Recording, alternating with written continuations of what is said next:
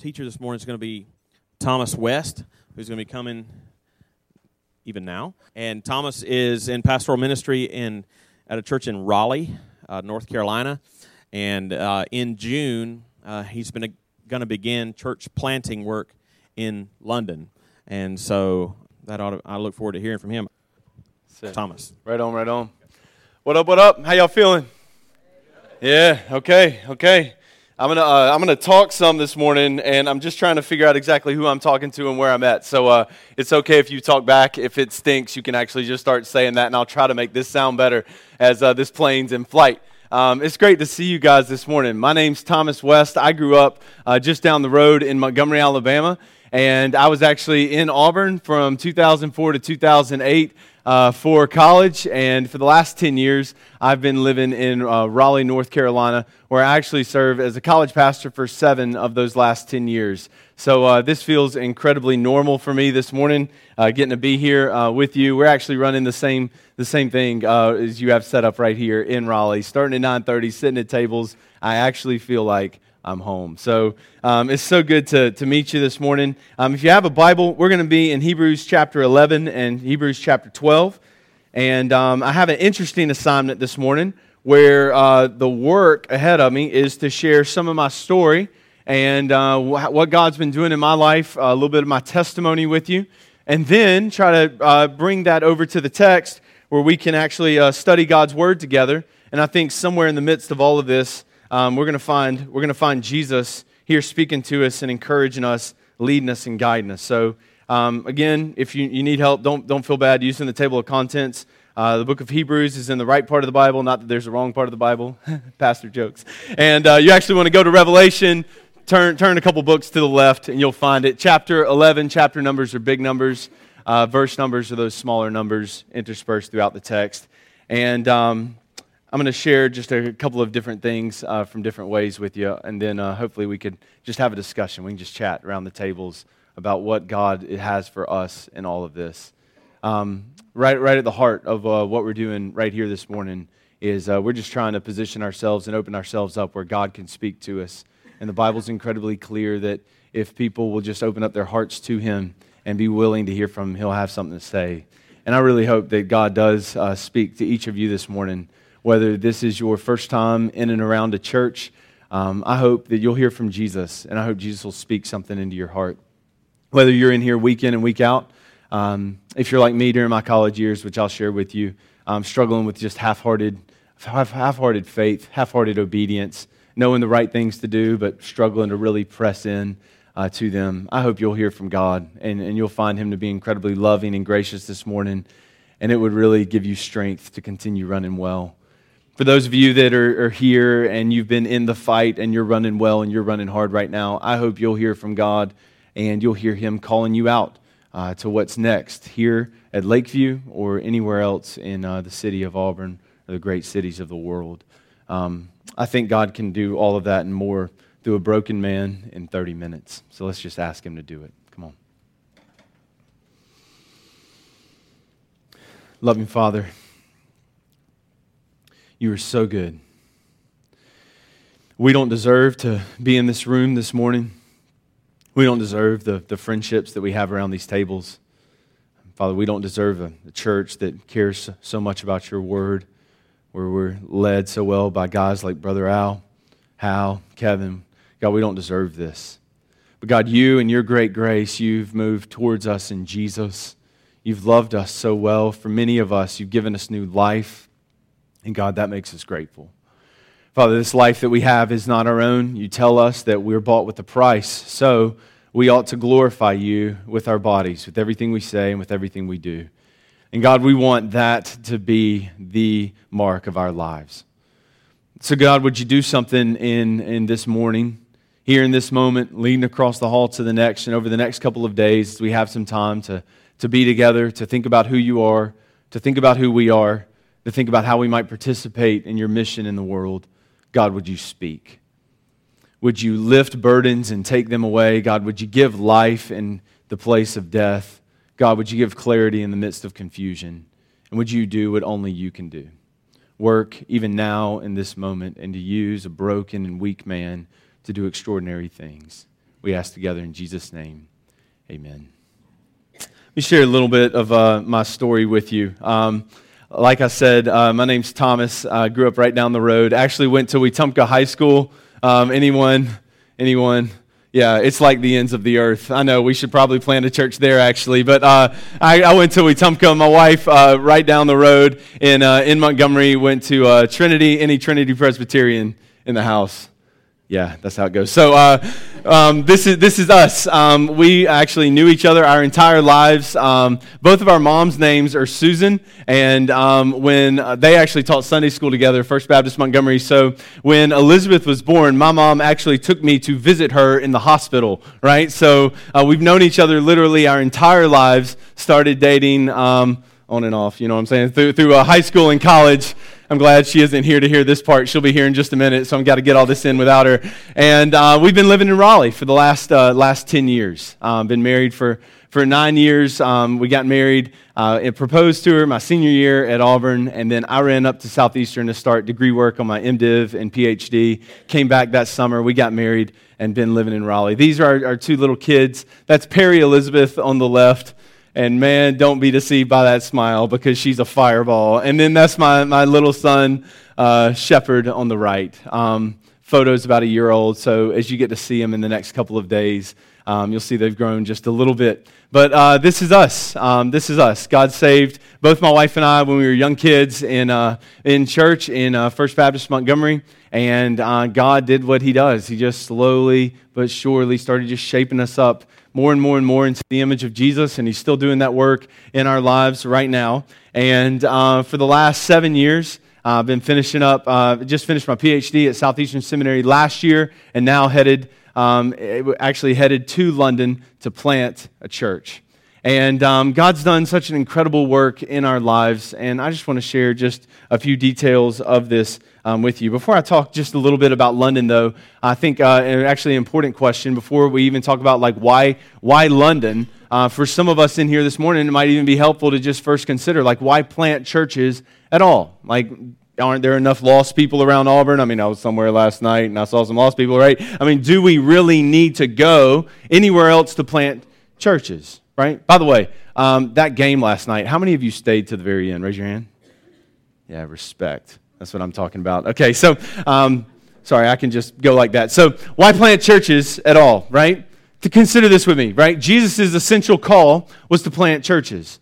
Um, when he gave the Great Commission, telling his people to go into all the world, teaching them to obey everything that he commanded, right? He told them to, he told his followers to baptize them in the name of the Father, Son, and the Holy Spirit. Well, when you keep reading the New Testament, whenever baptism comes up, especially in the book of Acts, baptism is always connected to church membership.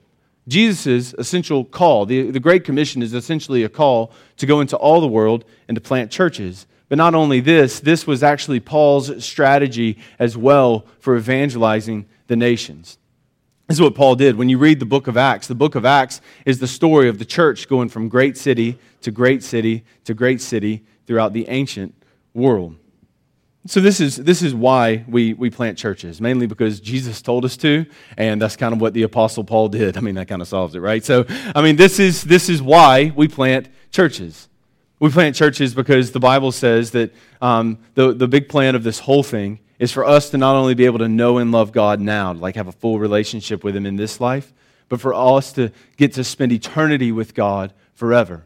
And in the meantime, between here and there, what the, the plan that God is working out, He wants the knowledge of who He is to fill up the earth like the water covers the bottom of an ocean. This is the plan.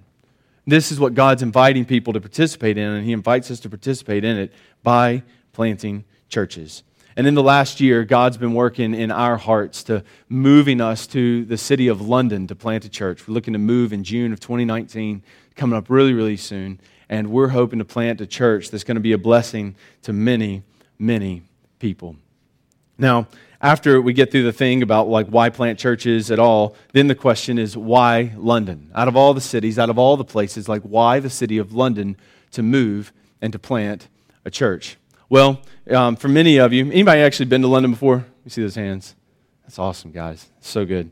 Um, hopefully, we'll be there on a mission trip soon. You know what I'm saying? So, um, Why London? You think about it. London's a beautiful city with lots of diversity. Um, you have traditional British literally mixing with the rest of the world and the nations. There are thousands of students living in London. London's home to over 300 different languages spoken in the city of London. There are more than 50 indigenous people groups. Okay, so I know it's early, but just try to get this one. There are over 50 groups of people in London that have a population of more than 10,000 in those groups. More than 7% of London's population is from South Asia. More than 9% of London's population claims to be Muslim. And the Church of England, if you know anything about what's going on over there, they're going to count anybody that looks like they might be a Christian. And according to the Church of England, less than 2% of London is Christian. This is why London.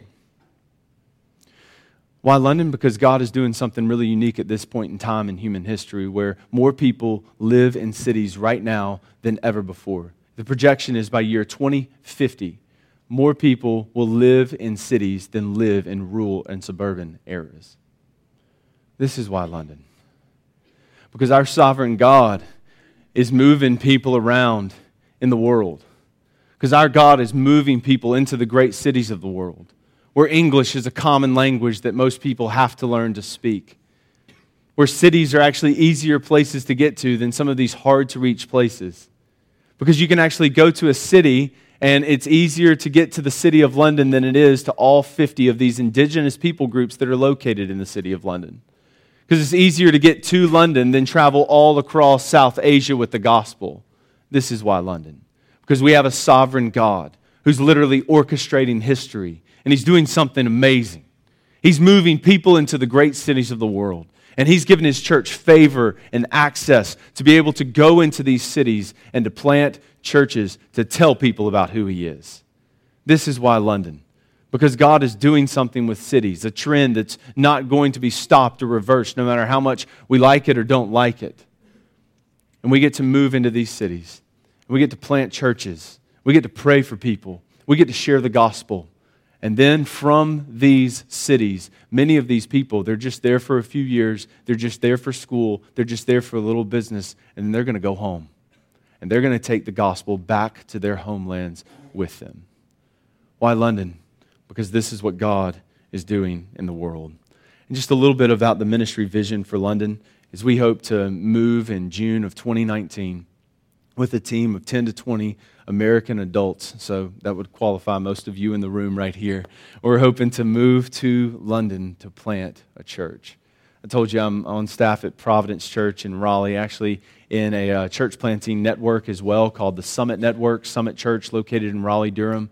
Um, I'm one of the church planting residents going through that network where we're actually hoping to gather a team of people and some resources and to move over to London and plant a church. The specific area we're looking to move into is called Queen's Park. Queen's Park, it's in uh, Zone 2, which is right north of Notting Hill. Um, it's due west of things like Paddington, Marylebone, and Maida Vale, if you're familiar with different things there. Serviced off of two tube lines, the Bakerloo and Jubilee tube lines. And we hope to move into this area that's very diverse, that splices up into groups of three. You have your typical middle class, posh British people. You have uh, about a third of the community is, is really a melting pot of Muslim communities, and a third the community is a melting pot of the rest of the world. We hope to move into this neighborhood and to plant a church. We want to plant a church that ministers to young professionals and to young families. We want to plant a church where all different types of people are welcome want to plant a church where the gospel is going to be right at the heart of everything that we say and do. I want to plant a church marked by the countercultural disciplines of reading the word, of spirit filled prayer, practicing fellowship and hospitality. I want to plant a church where all different types of people are, are welcome. I mean, we, we, we know here just like how deep and systemic the, the problem of racism is, like in, in, in a lot of the communities here in the American South. And it's, it's kind of over there too. The bigger, more predominant issue, though, is class. It's hard for people in a lower class to fellowship with people from an upper class. And we want to, want to plant a church that really displays the brilliance of Ephesians 3 and 4, where all different types of people are welcome. A church for the ins and the outs, a church for the managers in the society and the marginalized of society. I want to plant a church where everybody's welcome. I want to plant a church where everybody has a role to play, where there are no sidelined spectators here, but everybody gets to participate on the playing field. I want to plant a church that really embodies what it means to be sent. So, for my family and our little core team that's coming together, we're not afraid to embrace the, the motifs in Scripture that talks about the fact that we're strangers and exiles. Man, we're just sojourners passing through. It's okay to feel like a pilgrim in a, strong, in a strange land. And we're to plant a church that's going to be a blessing to the nations. We want to plant a church that's going to reach the people that God's moving to the city of London and moving them around. So here's where we are with the timeline of things is we're in the process of sharing this story right now, sharing this vision. You can actually follow along uh, with us at The West London Life. That's a website and it's a social media handle for Facebook, Twitter, and Instagram. Uh, my family are actually sharing the story right now, and um, we're, we're very thankful for, for Lakeview and to have just a, a couple of days with you to, to meet with anybody that's interested in, in hearing more about what we're doing. Maybe God's been stirring in your heart and you're not exactly sure what for. Maybe it's London, maybe it's something else. Maybe by considering London, you actually find something else. But here's this is us, right? I mean, two kids from my wife and I, just right down the road in Montgomery. Um, I, I know what it's like to be a student here. I have literally done this, right? Struggling with half hearted obedience in my college years, all the while, God faithful to be sanctifying me and continuing to save me through His Spirit. And working in the, the heart of a guy that during the, those college years might have been like, I don't know, man, like, is this guy really about this stuff or not? I, it'd be a mistake if you look at me and you think, well, man, that guy's just like a professional Christian. He's kind of got this thing figured out. I am literally just trying to get to Christmas right now. You know? That'd be a mistake. Because I don't have it all together. I didn't have it all together when I sat where you sit. But this is us. God, in His great grace, is moving in our hearts. So, from Raleigh, um, through different uh, areas where God's been so kind to connect us with churches that want to partner with us financially and even mobilize people to be a part of what we're doing. Um, churches in, in Tallahassee, I know, I know, but churches in Tallahassee and in Denver, over to Montgomery, hoping and praying right here in Raleigh as well. Um, we're actually just traveling in the, in the year ahead. I finished up my responsibilities as college pastor um, at Christmas, and then we're going to spend the spring actually just traveling around to our different partnership areas, building a core team, sharing more of the vision, and uh, building up the team dynamics so we can move over starting in June and we can even phase in for the next few years. We can plant a church that'll hopefully be a blessing to a lot of people. So that's, that's us. That's uh, the story. I'm here for the next couple of days to continue talking about these things as well. If, uh, if you want to talk more, I would love to, love to talk with you. I'm, I'm here. Um, our information is on the table right outside in the lobby. We have cards and all the, all the kind of information that you'd expect, where you can get more connected. You can learn about who, who my family is and the kind of work we want to do. So please go by that table, rate it, just take all the stuff on it. And not the frames, the frames are really nice, but like take the other stuff, leave me that, and uh, just take that with you. Uh, my wife and I are going to be on campus with the kids uh, for a lot of Tuesday and Wednesday as well. Um, we'd love to buy you coffee and just get to know you and, um, and share some life with you, hear your story, and just talk more about what we're doing and care for you however we can. Okay? Now, I actually have something. Um, we're going to pivot right here, and I actually think this could be a real blessing and encourage you and even help get you to London or get you wherever you need to be. So, back to Hebrews chapter 11, right? Thinking of Hebrews chapter 11, we're going to look at verse 39 over to chapter 12, verse 2. Hebrews 39 over to chapter 12, verse 2. Right? And uh, the title of this right here is Three Motivations, right, to run. Three, three things to help you run. Three motivations to help you keep moving. And I want to be really clear in applying this to everybody here if this is your first time here this morning and you're like, dude, I literally just got here and you're talking to me about London, that's fine. You're right where you're supposed to be. Just settle, just receive what God has for you today, right? Maybe you're here and thinking about going to, to London or to any of these other amazing places that you're going to hear about this morning over the next couple days. Maybe that's not exactly what God has for you right now, but He's trying to get you there and part of how he's going to get you there is working on you right in the here and in the now. Maybe for others, though, God's just going to come out of nowhere because this is how he loves to do it. And he's going to speak to you right now or in the next couple of days to actually reveal His plan for you and the next steps about where He wants you. But for each and every one of us, though, the, the, the, the motivation is the same to run, to keep moving, to keep pursuing Jesus and following Jesus wherever He would lead us. Let's, let's hear from the Bible. Hebrews chapter 11, verse 39. And all these, though commended through their faith, did not receive what was promised, since God had provided something better for us, that apart from us, they should not be made perfect. Now, we're going to come back, but notice it, right? All, the, all these, their faith, they didn't receive what was promised. God provided something better for us that apart from us, they should not be made perfect. He's talking about what's going on in Hebrews chapter 11, and we're going to come back and we're going to tackle that in just a few minutes. Therefore, in light of Hebrews chapter 11, and in light of everything that's been said to this, this moment, Therefore, since we are surrounded by so great a cloud of witnesses, let us also lay aside every weight and sin which clings so closely, and let us run with endurance the race that is set before us, looking to Jesus, the founder and perfecter of our faith, who for the joy that was set before him endured the cross, despising the shame, and is seated at the right hand of the throne of God. I want to introduce you to somebody this morning. Does anybody know who this is? This is me last week. No, this is, this is Cliff Young right here. Photo of Runner Bro. This is Cliff Young. Here's what you need to know about Cliff Young. In 1983, the 61 year old potato farmer won the inaugural Westfield Sydney to Mel- Melbourne Ultra Marathon, or as I'll be saying soon, marathon, right? Now, a distance of 875 kilometers. That's 544 miles. The race was between Australia's then two largest Westfield shopping centers, right? Now, Young showed up to compete, don't miss this, in work boots and in overalls, right? In a post race interview, we learned that Young decided to run without his dentures in his mouth because they would rattle when he ran and that annoyed him. Young, shows up for this race in overalls and in gum boots, right? Think hunter boots, but not as nice, right? This is this guy. He's showing up for the race. Here's what the report says He ran at a slow, loping pace and trailed the pack by a large margin at the end of the first day. Now, here's the secret sauce. While the other competitors stopped to sleep for six hours, Young kept running.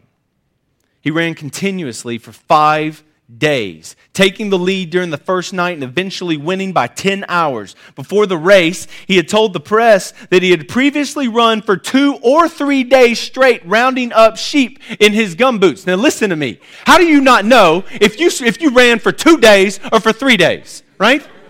what is this guy doing? This is Cliff Young. This is Cliff Young. Wild man right here. He claimed afterwards that during the race, he imagined he was running after sheep, trying to outrun a storm. Now, the Westfield run took him five days, 15 hours, and four minutes, almost two days faster than the previous record for any run between Sydney and Melbourne. What a sentence for any run between Sydney and Melbourne. How casual, right? All six competitors who finished the race broke the old record because of the tempo set by this potato farmer right here. Upon being awarded the prize of $10,000, Young said he did not know that there would be a prize and he felt bad accepting it since the other five runners put in so much more hard work and training than he did. So he split the money equally between them, keeping none for himself. This is Cliff Young. Can we just give a round of applause for Cliff Young, everybody? Come on. Now, what does this have to do with Sunday morning here at Lakeview? It's a word about perspective, and it's a word about perspective and endurance. When you think about the word perspective, it really has everything to do with perseverance and endurance. That's the big idea of this text, and it's something that Cliff Young clearly had in his physical life. Perseverance, endurance, persistence, the idea that you're running a race, the idea that you're going to have to dig deep, the idea that you're going to have to press in, Now, you're going to have to find resources and reserves you don't think you have in order to make it through. Endurance. This is our generational issue. This is the issue for, for my class and everybody when we swept through Auburn. And I'm afraid it's the issue for the, the students I pastor from North Carolina State, UNC, and Duke, right up the I 85 as well. I mean, come on. How many of us in this room ever burned our tongue eating a hot pocket? Right? I mean, we want instant everything, instant gratification, instant success. We want the, some of you were just getting that. I know, just kind of waking up. It's great. So we want the moment where we can just like plaster it all over Instagram and everything else. But we actually don't want to have to live the hard days of life necessary to have the story. We want the fruit, but not the waiting, don't we? I mean, each and every one of us, whether you want to go to London or not, right? If you're just trying to get to the next weekend, this is us. We want the story without the sweat. Many of us, we lack endurance. And it's not our problem, right? It's everybody's problem, right? But how are we doing? Like this morning at Lakeview, how are we doing? Are we an enduring people? Are we a flippant and a failing people? Which word is the best fit for our lives? Now, the book of Hebrews is written to a church that was getting tired. It was getting tired. As you think about what's going on in the book of Hebrews so far, it was a church that was getting old and tired. The church was setting, settling into the world. It was lacking watchfulness. It was lacking vigilance. And the letter is written to a meandering people. The people should not meander.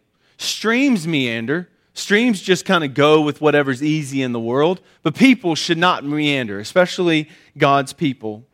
And if I could share with you these, these three motivations to keep moving, you need to know that it's a word actually spoke to a weakening church. I don't roll in here because I think Lakeview is a weakening church. That's not, what, that's not my thing, just coming in here right now like, oh, this is, this is weakening, like right here now in this room. I do speak to you on the knowledge of, of my weakening faith in my college years. I do speak to you on the knowledge of the people that I ran with in college, looking around to the right and the left, knowing what God was calling us to, knowing what was right, knowing what was wrong, struggling to press into that moment. I, I do speak to you on the knowledge of just how, where I've been. I do speak to you on the knowledge of what it was like for me to be a student at Auburn. And maybe you'll be able to pick up some applications for your own life as well. The author's been talking about this the entire time uh, chapter 2, verse 1. He says we may, must pay uh, attention lest we drift. We must pay attention lest we neglect. So here's this idea of a meandering, a coasting, and a drifting people. Chapter 3, verse 12, the author comes back. He's like, Look, take care lest there be an unbelieving heart in you. Right? You've actually got to pay attention to your heart um, because as I'm sure you've realized sometime in the last week, you don't wake up every day and your heart just wakes on, bing, just points to Jesus right away, and then we're just off to the races. We actually have to like wake up. We have to remove the lies. We have to get truth back in. We actually have to pay attention to, to what God is doing, right? Yeah, yeah, yeah. Chapter 3, verse 12. Take care lest there be an unbelieving heart leading you to the hardness of sin. So people were growing lazy in their walk with the false notion of security. And they weren't really pressing into a, a, present experience of God's grace as the sign that they were still in the fight and they were still in the race. Rather, they were just kind of looking back and resting on these past experiences of things they, they thought they had with God. Chapter 5, verse 12. Though by this time you ought to be teachers, you still need milk so these people, they, sh- they should have developed further than they were in their walk with Jesus. They should have been teaching other people, but they, they still needed to be taught. Instead of, instead of slicing up the steak for everybody, they still needed milk themselves. The idea again listen, hey, hey, hey, don't drift, don't coast, don't neglect.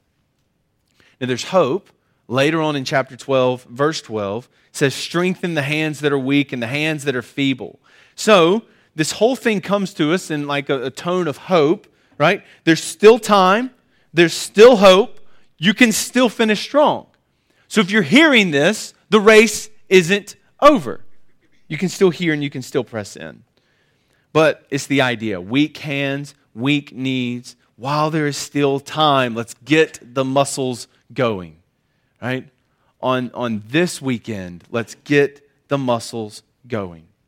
And there's one imperative, there's one command in the text that we're looking at. It's, it's arguably the command in the book of Hebrews, and it's the command right here in the text this morning to run. Run.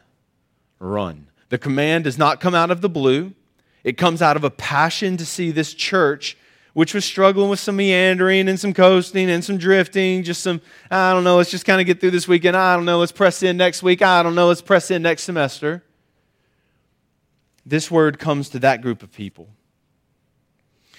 And it comes out of a passion, out of a passion to see them know and love Jesus with everything they are and everything they have. And it comes out of a passion to see this group of wandering and meandering people, right, get in the race and to run hard so the nations can be glad when they get to hear who Jesus is. This has everything to do with what we're talking about this morning. So, the way that you find this endurance is by looking to Jesus, right? Run. Look to Jesus and run. That's the big idea of what you see here. Let's look to Jesus and run. Everything else in this passage explains the running or motivates the running. And this is the command that we wouldn't stroll that we wouldn't lazy around. Yes, we stop and take breaks so we don't burn ourselves out, but that we would not be a meandering people. We would be a people who run so we can know and have Jesus, and the world can know and have Jesus as well. So with that, how you doing, Cliff? All right, three motivations to run. The first thing we do is we look back to the witnesses. Now, who are the witnesses? The witnesses are everybody that you see listed in Hebrews chapter 11, verse 1, all the way down to the border where we are, right at this boundary verse of chapter 11, verse 39. These are the witnesses. Now, what is, what is the witness, right? What, what is a witness? It can be an act of seeing or an act of telling. So, which is it? As you study what's going on in Hebrews chapter 11, you think about what's going on right here. Now, um, I got grandparents in Troy, Alabama, and everywhere else, and uh, it, there there can be like some notions of like, man, let's like let's like run this race really really well because like up in heaven right now, it's the grandparents, and they're just looking down on like grandma's watching you as you sin and that makes you real uncomfortable right and it's like man let's let's like behave because the witnesses are literally watching us is that what's going on i don't know or is it just saying, like, yeah, it's as if some witnesses were actually watching you do this thing this morning? Let's pay attention to that. Well, let's press in and pay attention. What is it? Are they seeing us or are they telling us? That's really the question. And I think they're telling us. The word witness is used five times in Hebrews chapter 11, and every time is as if they're seeing us and they have something to say to us.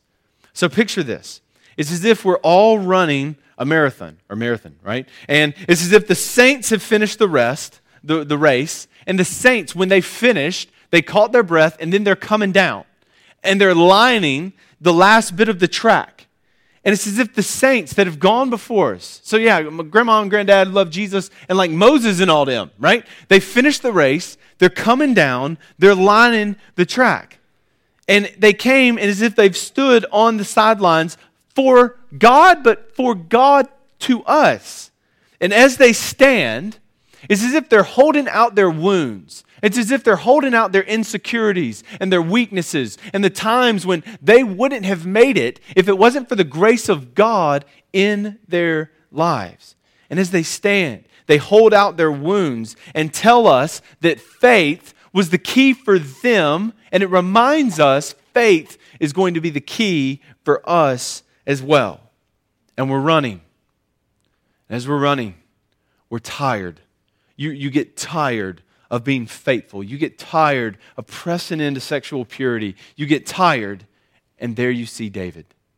Hey, that took me out of the race. It'll take you out, but God is great. God is great. Press in to God. And you see David, and you keep moving. And as if we're running, we see Sarah we see Sarah and we get a taste of what it means to be old and to worn out and think that God might be done with you. And you, you, you start passing Sarah. And in that little burst of space where you have time to hear her voice, Sarah's crying out, Hey, I was old and it looked impossible, but God fulfilled the promise. He can fulfill the promise in your life. Move past. And when we get tired, we receive, we receive strength from God when we come to God's Word. And we look back and we look at the witnesses who have gone before us. And we turn page after page after page. And we, we, we hear them speaking to us about how faith was at work in their life and how faith is what got them to the end. Then you see Abel, right? Though he is dead, he still speaks. That's the idea here. So, everyone, though they are dead, they are still speaking. And their message is the same. By faith, you can do it. By faith, God will see you through it. So, the witnesses are not just watching you, they're telling you that it can be done. So we look at the witnesses to consider their lives and we take heart together. As we read stories and we're like, man, if that guy, if that guy totally like screwed up and if he totally blew it, but God kept him in the race, man, God can keep me in the race too. We draw strength from that. We draw strength from the faith that we see in other witnesses, and we keep running as well. So we run because the saints are eager for you and I to finish. Did you catch the end of this? it's an incredible, it's an incredible truth. Verse 40 Since God had provided something better for us, that apart from us, they should not be made perfect. Now, what in the world is this? Well, since none of them have obtained the promise, notice the therefore. Now, they didn't get what was promised to them. Why? Because God willed that they get the promise with you and I. Think about it. God is postponing the consummation and awarding of hard work. He's postponing the consummation of the universe until you and I, with their help, finish the race. So, Sarah, Moses, David, Elijah, Abraham, all of these, spirits of some people, made without a resurrection body at this point, waiting for a renewed earth, waiting on the promise of God. So we run well and we run hard, knowing that there's a whole host of people waiting, anticipating, cheering us on as they remind us through God's word about how God was faithful to them. So, motivations to keep moving. We look back to witnesses. Second, we look up to Jesus. Let the eyes of your heart go to Jesus. Satan opposes you. Satan is always going to try to weigh you down. He's always going to try to bog you down. He's going to try to discourage. So we let the eyes of our heart go to Jesus even now, not listening to the lies of Satan from this last weekend. You always meander, you always give out. We don't listen. We bring our eyes back to Jesus even now. Don't look to yourself, don't look to psychology, don't look to anything but Jesus. He is the author and perfecter of our faith. He's the one that got us in this race, and He's the one that's going to see us through this race. So we look up to Him. Jesus gave us our foundation from start to finish. He has pioneered by enduring the cross and, and despising its shame. He is perfected by sitting down in triumph at the right hand of God. Our redemption, Christians, the foundation of our faith is finished. So let, your, let the eyes of your heart go to Jesus as you have this blur of witnesses around you calling out in faith. Listen, listen, God got me through and He will get you through. Keep moving. And you keep moving. You hear it again. God got me through. He'll get you through. Keep moving. With a blur of witnesses coming in around you, just look to Jesus. Look to Jesus. Look to Jesus. Let the cross refresh you again this morning. You and me are so bad that Jesus had to come and save us, and we are so loved that Jesus wanted to come and die for us. Christian, look to him let that refresh you again this morning. Jesus is the perfect model of this faith that you're hearing about around you right now because he's ran it from start to finish. He trusted the Father from beginning to end of his earthly race. Jesus is the giver and sustainer of our faith from start to finish. The God who began a good work in us is going to bring, it to completion through Jesus Christ. His perfection is counted as your perfection as you trust in him in faith. Let that truth revive the heart again, and let's run. Because Jesus is superior because the new covenant is superior, because he is our great high priest, because he is our strength, we run. So look to him, trust in him. Behind every good resolve is the ultimate resolve that the Lord is going to keep my feet moving when I don't have the strength to move. And as you look back to witnesses, and as you look up to Jesus, look ahead to joy. Look ahead. Look ahead. Look beyond this Sunday morning. Look ahead. Look beyond this semester. Look beyond these few amazing years in this incredible city. Look ahead. Because Satan is here to say this will all look like a lot of loss. If you actually press into what God has on your heart this weekend, and if you actually press into saying, God, I don't know where you're sending me, I don't know how this is going to turn out, but God, here it is. I'm putting my yes on the table. If you actually press into that, you're going to hear a lot of noise. And that noise is going to sound like this You're making a mistake. That noise is going to sound like this What if God doesn't provide? That noise is going to sound like this This is going to look like a terrible decision. This noise is going to sound like this What are mom and dad going to say? What are my fraternity brothers going to say? What are my sorority sisters going to say? What are my professors that have invested so much in me going to say? And that's all noise. That's all noise. But because we're actually hearing the witness of faith from brothers and sisters that have gone before us. And this weekend, we're putting our eyes on Jesus, aren't we? We're not on any of these other things, but it's about Jesus. And as we fix our eyes on him, we look ahead with joy. So, yeah, Satan is, is speaking to some of you over the weekend. He might even have it for some of you now. No, no, no. If you press in to go to London with this loser, it will look like a loss, right? Some of you are hearing that.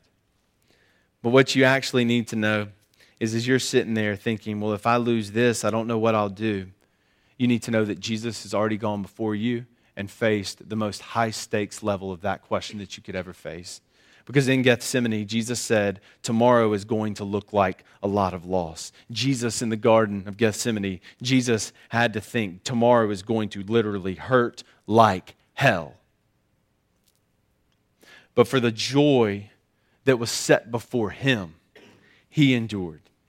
Though the Christian life looks like a loss, it is actually a gain. If you have the eyes of God, you will see your life as a vaporous breath. We have to be people who are realistic, right? We are realistic. If we really do believe that God is there, if we really do believe that this life is a little bit of a vapor and then it's eternity with God forever, then we have to be realistic. So let's say to the flesh and say to Satan, the sufferings of this life are not the glory to come. We will lay aside every weight and every sin because Jesus has already gone there for us, right? For the joy that was set before him. Wait, what is his joy in the Garden of Gethsemane? What led Jesus to go to the hard place and to do the hard thing? Was it just Jesus was like, like macho human and he just like summoned up the human power to do it? No. Was it that Jesus was God? Well, I mean, that's a lot of it. But the text says, for the joy that was set before him, he went to the hard place and did the hard thing. What was that joy? It was you. And it was you, and you, and you, and you. You were what led Jesus to go to the hard place and to do the hard thing. You are his joy. And knowing that you are His joy, that's the only thing that leads us to forsake so many pleasures and these privileges that we have. We willingly set those things aside to, like Jesus has loved us, to go to hard places. And we, like our Savior, we go and do hard things, not because we got all this figured out, but because we have an incredible Savior who looked at us who loved us when we didn't even love ourselves, and He's given it to us. I hope you hear it. There is no neutral in the gearbox of Christianity. You are either moving forward towards salvation or you are drifting back in self deceit. There's no treading water in the river. You're either swimming forward or you're drifting with the tide. You hold one, but there's no middle ground. Christians live with a solid confidence that God will do the work. We don't press in and we don't make it on our own. We trust God and God will make it for us because God is our key. So, some of us, we lack endurance. We need to look to Jesus and trust Him for the very first time. Some of us need reviving because we're meandering and we're just kind of coasting and floating. We need to look to Jesus and lock in afresh. And some of you need to embody the mentality of Jesus and run. And let me give you a conclusion that you're not expecting, right? Let me take you back to Cliff Young. Because in this guy right here, I got to get a meme in this, right? I mean, what is a Sunday morning with college students without a good meme, right? So the young shuffle, this shuffle that this man created, has been adopted by ultra marathoners to this date because it is considered to be a more energy efficient run to all other marathoning tactics ever created. Ha! At least three champions of the Sydney to Melbourne race have used the shuffle to win the race. And what is the young shuffle? It's that he never stopped moving. It's that he was tired and he kept moving. He had lots of energy and he kept moving. He never really ran fast, he never really ran slow. He was simply always moving to run the race. Furthermore, during the Sydney to Melbourne race, modern competitors now do not sleep following Young's model. Winning the race requires running to go, runners to go all night and day like, like Cliff Young did. And if you remember from the start of his story, when he was telling us how he ran, it was actually because he pressed into the experiences that he had growing up. Do you remember his experiences? His experiences growing up, he grew up on a farm. 2,000 acres with the responsibility of looking after 2,000 sheep. And he was faithful in the moment that God had him in. And that faithfulness where God had him in his physical body, tending to the sheep, tending to the needs, tending to the responsibilities that were before him, were the very things that were creating in him the capacities to do a bigger and harder thing later in life. What if for some of us this morning.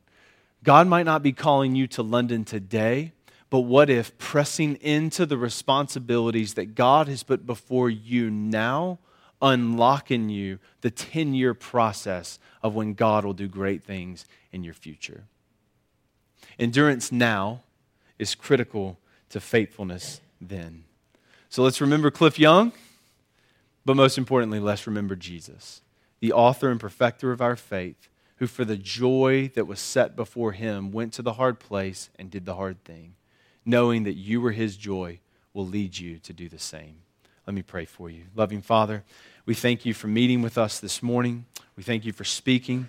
God, we pray that you would uh, be with us as we chat for just a few minutes right now around the tables about what you're saying to us. Father, we look forward to times to catch up over Chick fil A and coffee in the next couple of days. So we pray that your Spirit would speak to us and lead us today. Help us to be open to what you have. We ask for this in Jesus' name. Amen. Friends, you can keep up with us at the West London Life. Uh, my wife and I are going to be around for a couple days. Please come pick up some information right out here. Um, there's my wife right there in the back. Wave, babe. There she is right there. Um, so we would love to hang out. My daughter Perry's just back in the corner of the room. We'd love to hang out with you in the next couple days. So come and find us. A couple of questions to lead us around the tables for just a few minutes. Uh, what did God say to you this morning? What are some hurdles in your life that keep you from running? And how is God inspiring you to keep moving even now? Let's just chat at our tables for a few minutes. Kevin will come wrap us up when it's time.